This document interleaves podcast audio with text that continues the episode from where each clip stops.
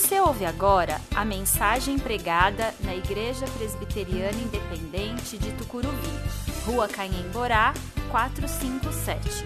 Venha nos fazer uma visita aos domingos, 19 horas. Temos estacionamento próprio e estamos a 800 metros da estação Tucuruvi, linha azul do metrô.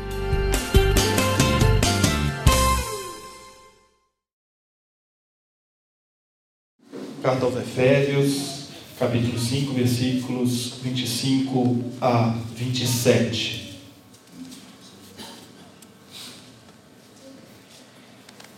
Maridos, ame a sua esposa como Cristo amou a igreja. Ele entregou a vida por ela a fim de torná-la santa, purificando-a ao lavá-la com água por meio da palavra. Assim o fez para apresentá-la a si mesmo como igreja gloriosa, sem mancha, ruga ou qualquer outro defeito mas santa e sem culpa. Cidade de Éfeso fervilhava de tempos em tempos com adoração à deusa Diana, também conhecida como Artemis. Grandes festas com orgias e bebedeiras tomavam conta da cidade e o comércio em torno do templo era abundante. Vendia-se de tudo. Havia um ourives na cidade de Éfeso, naquela época, chamado Demétrio, construía miniaturas do templo de Artemis. Não é de hoje, quase miniatura de templo para vender. Né? Então, já fazia naquela época miniaturas do templo de Artemis e vendia isso abundantemente. Muitos dos que haviam se convertido a Cristo cresceram nesse meio e enfrentavam a influência desse meio ali na cidade de Éfeso no primeiro século.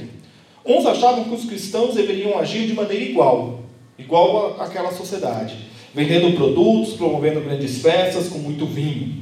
Essas influências poderiam até soar naturais para eles, mas não tinham nada de cristãs. Se por um lado as influências eram muitas, eram muitas, Paulo sabia bem que elas poderiam ser vencidas pela sabedoria de Deus. E diante de um cenário religioso tão distante da vontade de Deus, o mover do Espírito Santo, enfatizado pelo apóstolo, leva a igreja de Éfeso a refletir sobre sua vida e rejeitar as influências da cidade. Agora, já não são mais as coisas da moda, do momento que guiam a vida da igreja, mas sim a vontade daqueles que o chamou para serem um só corpo, daquele que resplandece sobre eles. E isto inclui também as relações familiares. Nós estamos no mês da família e ao longo dos nossos encontros de quarta-feira nós estamos conversando sobre este tema. Semana passada a conversa sobre, foi sobre a essência do casamento. Nessa semana, hoje, nós vamos falar sobre a missão do casamento. Mas ainda nós vamos falar, na próxima quarta-feira, sobre adultos solteiros e as morais. Na outra quarta-feira ainda, a posição corajosa da família. E nós vamos encerrar o mês falando sobre ouvir mais e entender mais. O objetivo é refletir sobre nossos relacionamentos familiares e a importância deles no reino de Deus. Quando a gente lê o texto nós acabamos de ler, nós encontramos ali algumas características que nos fazem compreender a missão da nossa família. O primeiro deles é o companheirismo. Quando Deus criou todas as coisas, lá no relato do Gênesis, é, ele, conforme ele criava, chegava à mesma conclusão. Ele via que tudo era bom. E no último dia ele criou o homem. E aí ele viu que era muito bom. E ao criar o homem, e após repetir por seis vezes que tudo que havia feito era bom, Deus chegou a uma conclusão. Não é bom que o homem seja sozinho. Farei alguém que o ajude e o complete. Ora, a gente às vezes não para para pensar, né? Mas você já parou para pensar que assim, peraí, Deus criou tudo tão bom. Que, que faltava para Adão ali? Ele tinha toda a natureza, toda a criação, ele tinha a presença de Deus com ele o tempo todo. Como a condição do homem não podia ser boa? Né? Como haveria de ser ruim? A resposta a, esta, a estes questionamentos está na sentença que criou o homem. Façamos o ser humano a nossa imagem, ele será semelhante a nós. Ao usar a primeira pessoa do plural, se entende que Deus é mais que uma pessoa, ele é trindade. E se ele é mais de uma pessoa, há nele relacionamento.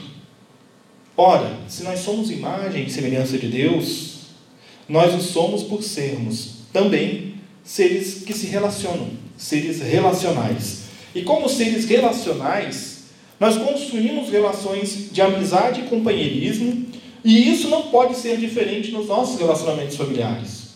Por mais dificuldade que esteja passando a família, ainda assim, não pode se esquecer dos laços de amizade que os unem e que é como se desenvolve a relação marido-mulher, pais e filhos. O amor entre um casal é firmado também na amizade. Cantares de Salomão deixa isso claro. Diz lá em Cantares 5,16: Sua voz é a própria doçura, ele é desejável em todos os sentidos. Esse, ó mulheres de Jerusalém, é meu amado, meu amigo. Se nós formos buscar o sentido e o significado de amizade e companheirismo na Bíblia, invariavelmente nós vamos parar num livro e vamos nos deter neste livro por um bom tempo, que é o livro de Provérbios. E ali nós vamos ter algumas definições de amigo, como por exemplo, que o amigo é aquele que ama a todo tempo, mas o falso amigo é aquele que só ama quando você está bem. O verdadeiro amigo, ele é mais chegado que um irmão. É, o verdadeiro amigo está sempre ao seu lado.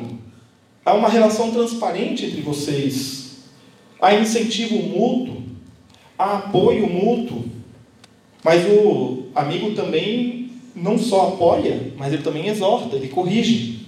Provérbios 27, 17 faz uso de uma imagem interessante para definir a amizade. Ele diz: Como ferro afia o ferro, assim um amigo afia o outro. Ou seja, há atrito. E nesse atrito há perdas. Mas há um resultado eficaz nessa amizade.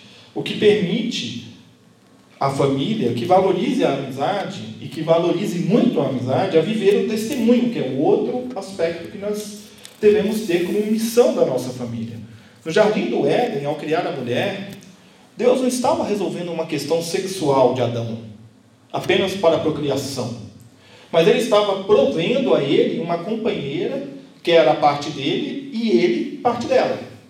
Ossos dos meus ossos, carne da minha carne, diz Adão. O paradigma da relação não é a atração sexual que sentem um pelo outro, mas sim a companhia e o propósito pelo qual eles foram criados.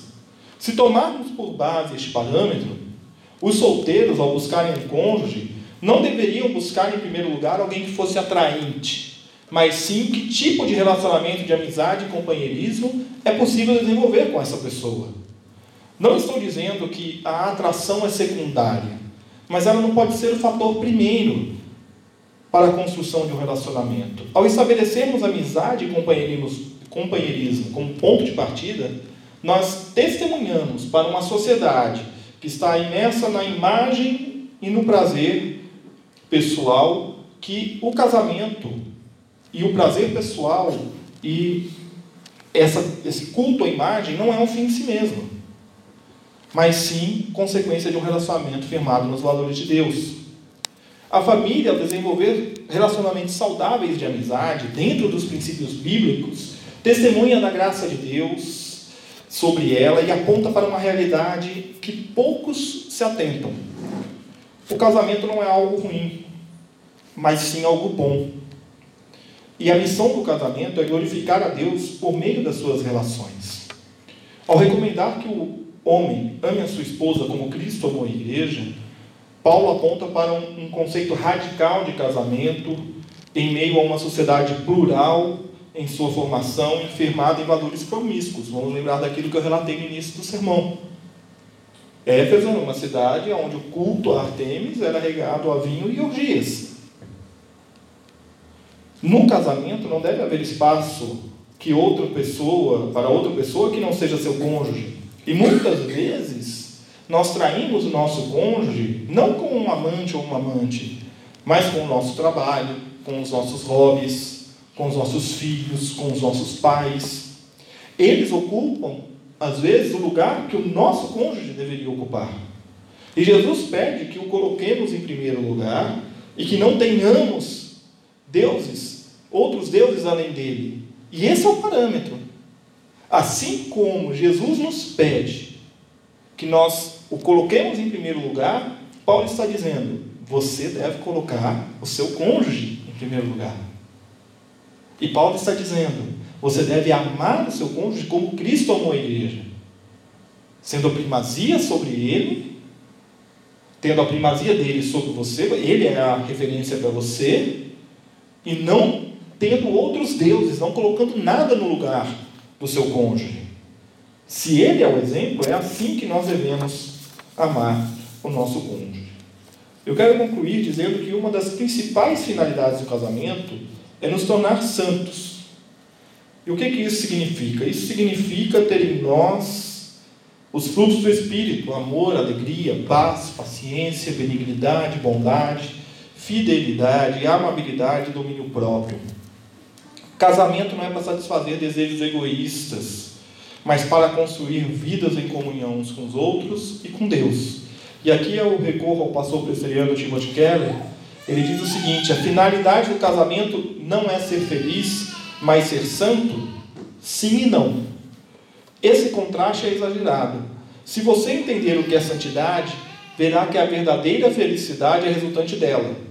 A santidade nos dá novos desejos e alinha os velhos desejos com os novos. Portanto, se queremos ser felizes no casamento, devemos aceitar que ele foi criado para nos tornar santos.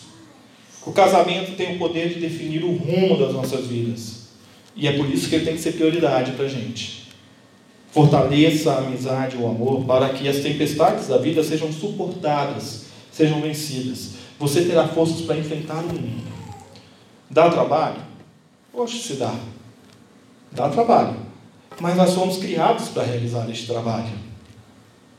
Viva o seu casamento, construa a sua relação dia após dia, valorizando a amizade, cultivando a comunhão, desenvolvendo hábitos espirituais em família, principalmente hábitos saudáveis. Hoje nós enfatizamos a missão do casamento. E na próxima quarta-feira nós vamos falar sobre os adultos, solteiros e as questões morais. Até lá, tenha em mente que seu casamento deve ser bênção de Deus para todos que estão ligados a Ele. Que Deus assim nos abençoe. Vamos orar? Vamos colocar em pé.